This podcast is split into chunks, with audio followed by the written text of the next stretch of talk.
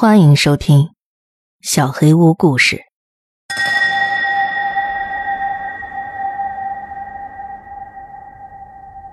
妻子的眼睛，第一集。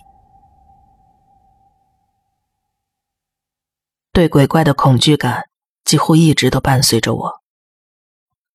大多数人，包括我自己，都认为大学生应该算是成年人了，但那时的我最害怕的。也依然是床底下、衣橱里，或者趴在窗户上的鬼。我总是告诫自己，这很愚蠢。我是个男子汉，却依然在恐惧一些明知道根本不存在的东西。直到我遇到自己的妻子。在讲述我的故事之前，请允许我先介绍一下我的妻子，以及她对我有多么重要。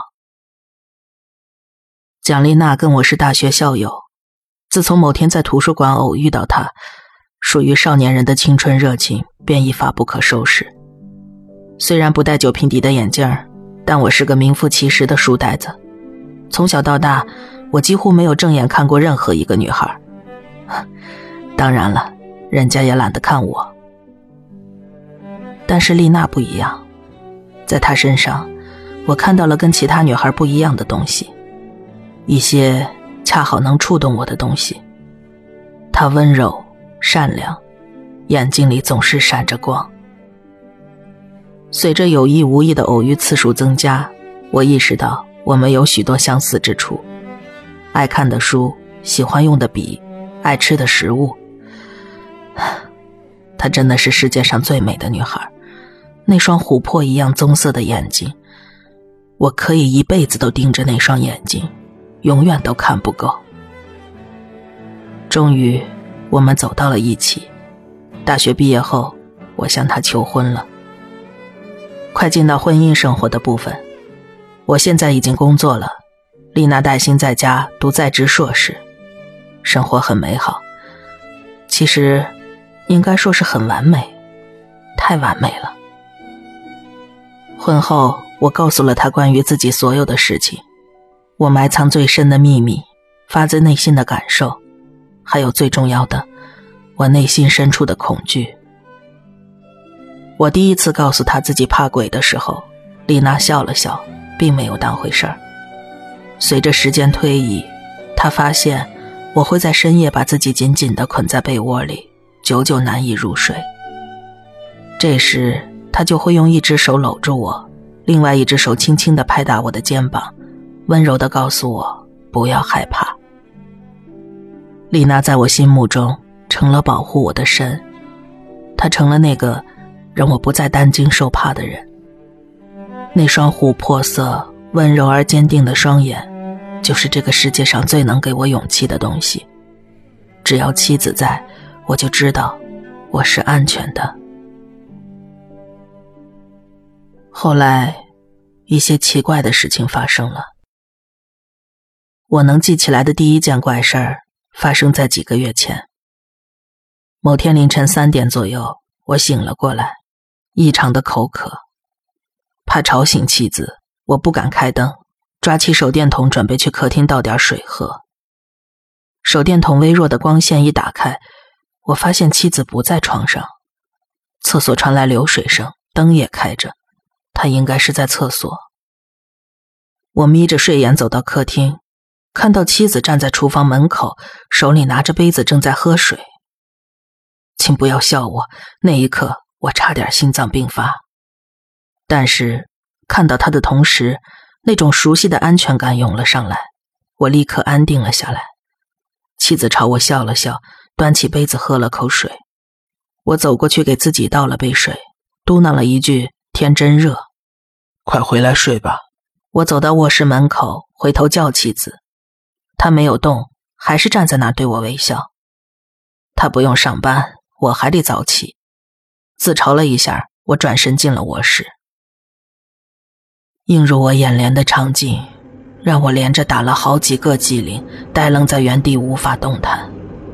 丽娜躺在床上，呼吸均匀而绵长，她睡得正香。我发誓。刚才我确确实实看到了活生生的妻子，就站在离我不到两三米远的地方，我不会看错的。然而，我不敢回客厅查看，甚至不敢回头，当做什么事都没发生吗？我做不到。我慢慢走到床前，叫醒了熟睡的妻子。她有些不耐烦的哼了两声。我把刚才的事情告诉了她。他没有完全清醒，含糊的安慰了我两句，说我做噩梦了，让我赶紧睡觉。看着妻子的脸，我又慢慢安定了下来。尽管内心还是万分不解，但是在极度的恐惧之后，随之而来的疲惫感。让我渐渐陷入了睡眠。第二天一早，丽娜笑嘻嘻的叫醒了我，说我怎么能这么怕黑，在黑暗中还把她当做自己守护神一样的存在。你去喝水的时候，我在厕所。看着他温暖的笑容，我被说服了。一定是因为我太过惧怕黑暗，才在黑漆漆的客厅里幻想出了妻子的身影。然而，就在几天之后，怪事又发生了。这次是白天，一个周六的上午。丽娜早上十点叫醒了我，说她要出门买点东西。十点半的时候，我磨磨蹭蹭起了床，穿好衣服，准备去厨房弄点吃的，却发现妻子正在厨房喝水。这么快就回来了？他没有回答，只是微笑的看着我喝着水。我去应门，你们应该猜到了吧？门外站着我的妻子，还提着两兜才买的食物。你愣着干嘛？快来帮我！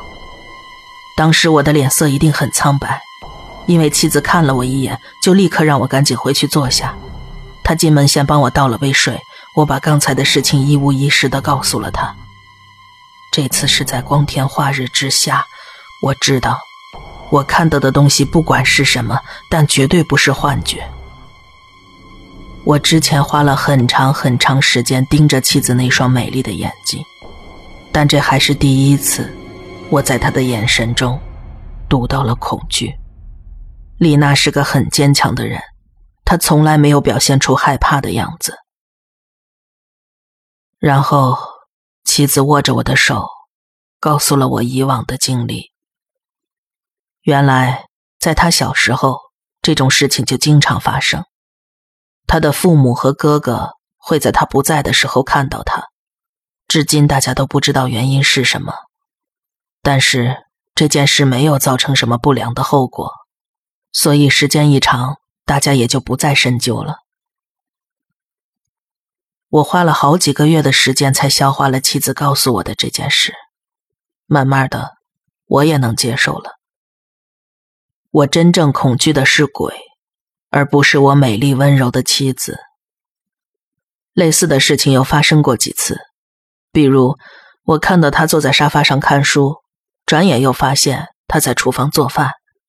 每次我跟这个仍然被我视为妻子的实体照面时，他总是不说话，只是微笑。说实话，妻子能一直出现在我眼前，其实。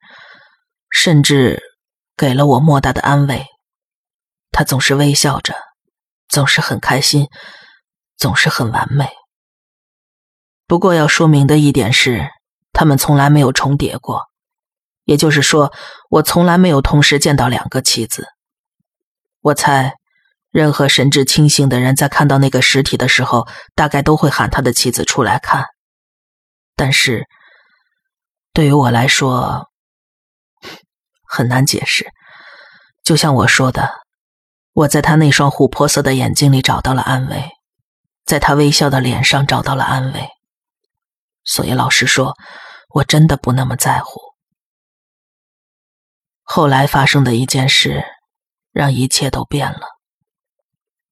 那天，丽娜说要看望她爷爷奶奶，他们住的地方离我家大概半个小时的车程。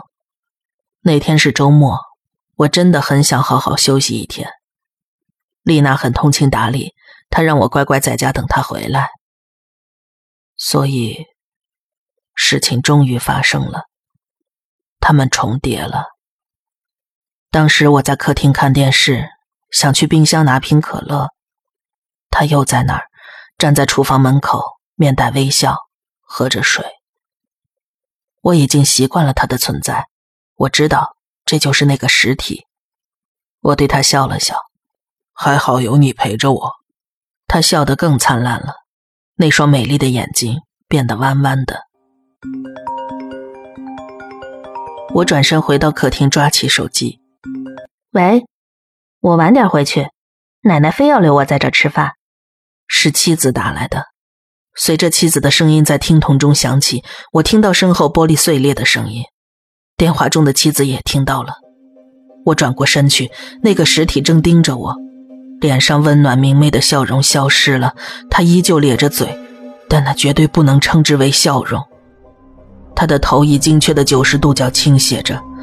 而更加令我恐惧的是他的那双眼睛，不再是让我感到安心的琥珀色，红血丝布满了他的整个眼球，整个眼睛看上去血红一片。我盯着他，完全吓傻了。志军，怎么了？什么东西碎了？不是我，是他。把电话挂了，闭上眼，别看他。听清楚没有？闭上眼。我也不知道自己哪来的勇气，颤抖着去挂断电话，结果妻子那边先挂掉了。我赶紧闭上了眼睛。过了不知道多久，这已经是我能忍受恐惧的极限了。我必须睁开眼睛查看。他不见了。我给妻子打电话，让他赶紧回来。他说自己已经在路上了。为什么会这样？他们说不会重叠的。他们说他没有恶意的。受到这种惊吓之后，我浑身乏力，什么都做不了了，瘫坐在沙发上等着丽娜回家。我不敢面对厨房，却忍不住不时的回头去看。丽娜刚才说。他们说不会重叠，他们是什么人？这件事本身就十分的不可思议，只是我一直拒绝去深入了解。说实话，我甚至有点隐隐的乐在其中。但是，刚才那个尸体呈九十度歪着头、咧着嘴的样子，已经不再是我能接受的样子了。丽娜肯定还知道些什么，我必须搞清楚。我从来没想过，自己最亲近、最信赖的人，甚至被我当做保护神的人，现在却成了我最恐惧的。在我越来越不安的胡思乱想中，丽娜回来了。她眼圈红红的，显然进门之前不久，他还在哭。你不应该早说这些，我们都不应该。不应该重叠的，志军，我很爱你，我也爱你的家人，不应该，不应该重叠。他一开口，又止不住哭了起来。我只好不停的安慰她，抱着她，让她先不要哭。但是我内心更加困惑了，丽娜。那个东西到底是？妻子断断续续的告诉我，她也不清楚那个东西应该叫什么，她本人也从来没有见过它，只是周围的人会看到。他们说，他跟丽娜长得一模一样，有着同样灿烂的笑容和琥珀色的清澈的双眼。嗯，你刚才在电话里大喊的时候。你是不是知道我看到他了？你，你怎么知道的？丽娜皱了皱眉，眼泪差点又要掉下来。我瞒着你，是不想吓到你。没事的，我轻轻把她搂在怀里。跟我说吧，把你知道的一切都告诉我。丽娜上高中的时候。她的父母和哥哥早就已经习惯了在家里见到那个他，他们也不知道怎么称呼那个东西，我就还是把它叫做实体吧，暂时也找不到更合适的说法了。家人们说，实体一直面带微笑，通常只是站在一边安静的喝着水。只在家里出现，从来没有人在外边或者学校里见过他。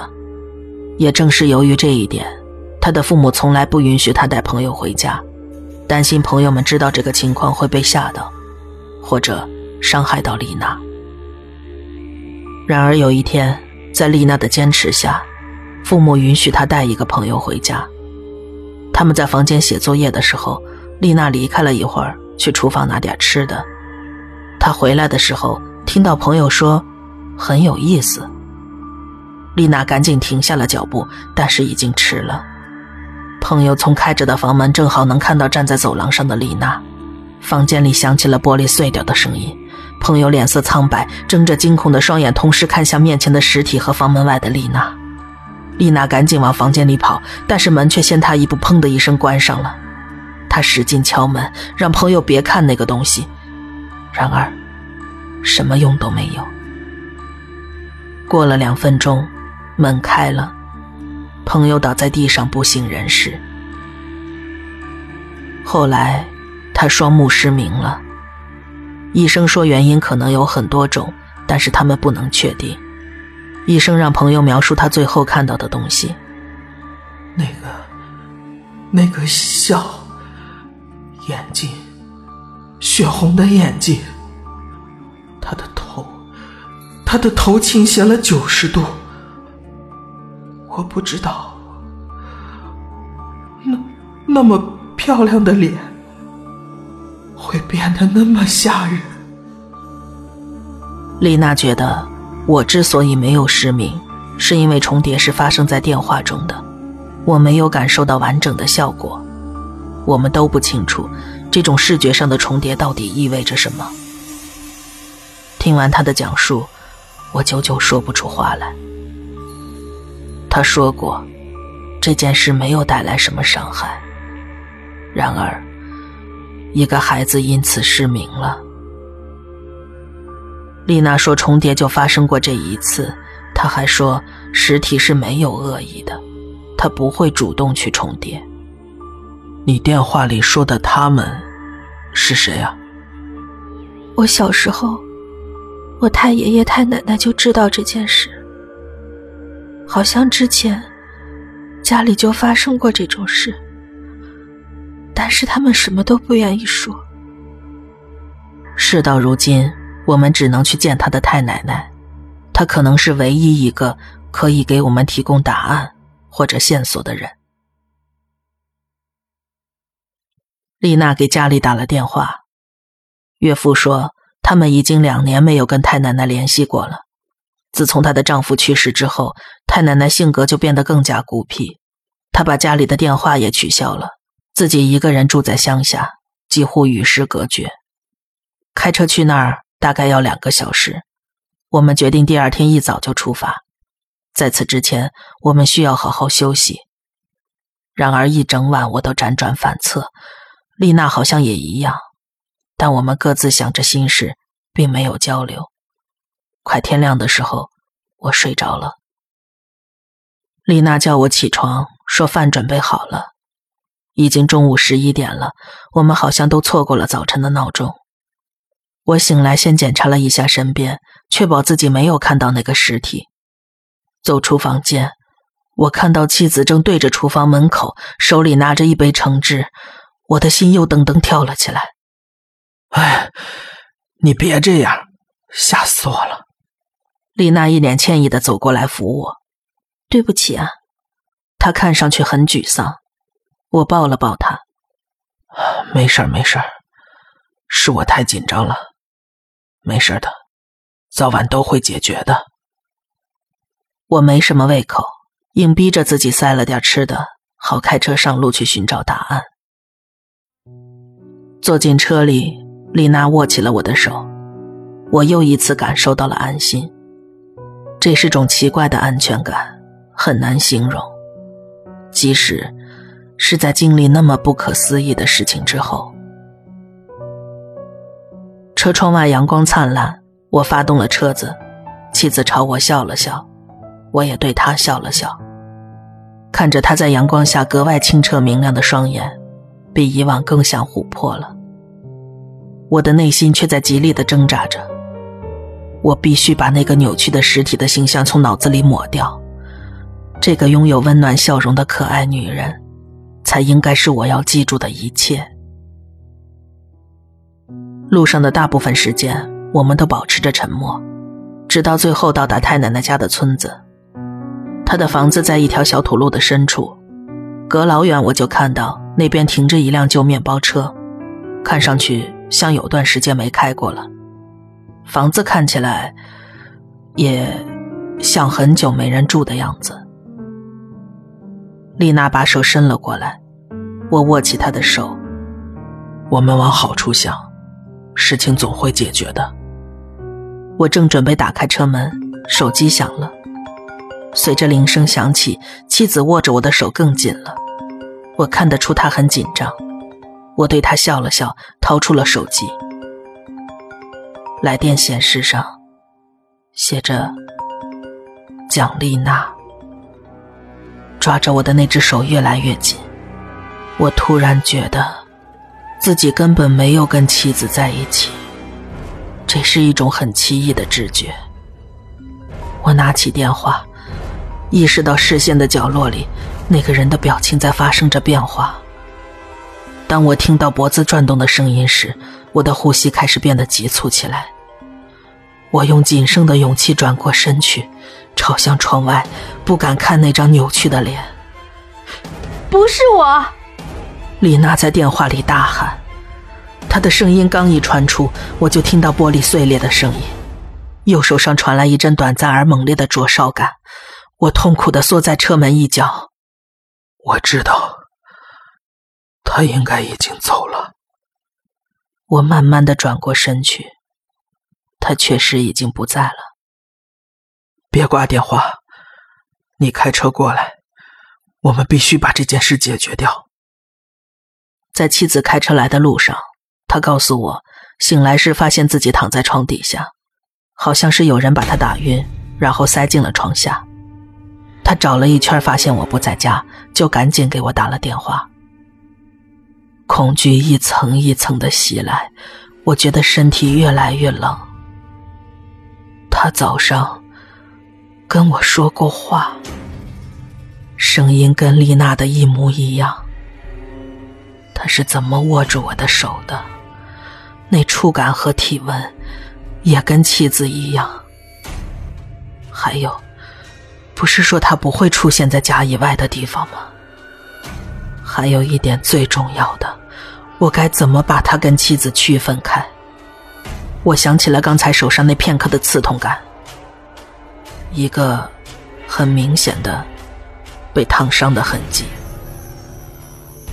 中午是那个实体叫我起床的，他说：“起来吃饭了。”还有，对不起。还有，他今天喝的是橙汁而不再是水。他是进化了吗？他在学习怎么瞒过我？这些问题一直在我脑子里来回转，但我越想越糊涂。直到丽娜到了村子，已经是下午五点了。天快黑了，我们决定先找个招待所住下，明天再来。但是丽娜坚持要先看看太奶奶是不是真的还住在那个看上去已经废弃了的房子里。丽娜下了自己的车，到我车里取出打火机。我以为他是要用来照明的，跟他说抽屉里有手电，但是，他举起胳膊点着了打火机。我被他的举动吓到了，愣了片刻，立马冲上去制止他，抓起他的手腕，却发现已经被烫上了一个灼烧的痕迹。我很心疼，又有点生气，不明白他为什么要这么做。丽娜说：“这或许能帮助我区分他们。”的确，这种看上去不合逻辑的行为，好像恰好能做一个区分。我们走到了房子门口，大门紧闭，但并没有上锁。我拍了几下门，你听到了吗？丽娜惊恐的看着我。听到什么？听她这么说，我比她更加害怕。我不知道，有人在哭，好像很难受。我本能的想退后，我真希望自己确实退后了，但我什么都没来得及做，丽娜伸手打开了门上的小窗，把里边的门栓拉开，把我领了进去。我牵着她的手，一只脚踏在门槛上。这种山村老宅有多恐怖，我听得已经够多了。我完全不想进去，我的本能不让我进去。穿过院子，丽娜推开了正堂的门。到处是灰尘和蜘蛛网，屋里一片漆黑，恐惧从脚底慢慢爬了上来。当眼睛逐渐适应了黑暗，我完全被恐惧占据了。墙上画着一些奇怪的符号，家具七倒八歪，还有一些暗红色的痕迹。我头晕，在他跌倒前的一瞬间，我赶紧上去抱住了他。然而，几乎要粉碎我所有理智的是，抱起他的同时，我看到他站在堂屋的一角。我只能隐约看出他的身形。他站在那儿，手指着我，头歪成那个不正常的角度。我一把抱起妻子，头也不回的往外冲，大门砰的一声关了起来。幸运的是，我已经跑出了房子。尽管我不想承认，但当时我真的哭了出来。我打开车门，把妻子塞进了副驾驶，慌乱的给她扣好安全带。我知道大门已经关上了，可还是忍不住回头去看。我希望他不在那儿。然而，他正不慌不忙的踱着步子朝我们走来。我几乎要晕过去了。但与此同时，肾上腺素也冲了上来。我跑进驾驶座，发动了车子。后视镜中，他大张着嘴，尖叫着。我踩下油门的同时，好像听到房子里窗户玻璃碎了的声音。我开了大概半个小时，终于找到了一家小招待所。丽娜一直都在昏睡，我不敢睡。我根本不敢把目光从他身上移开。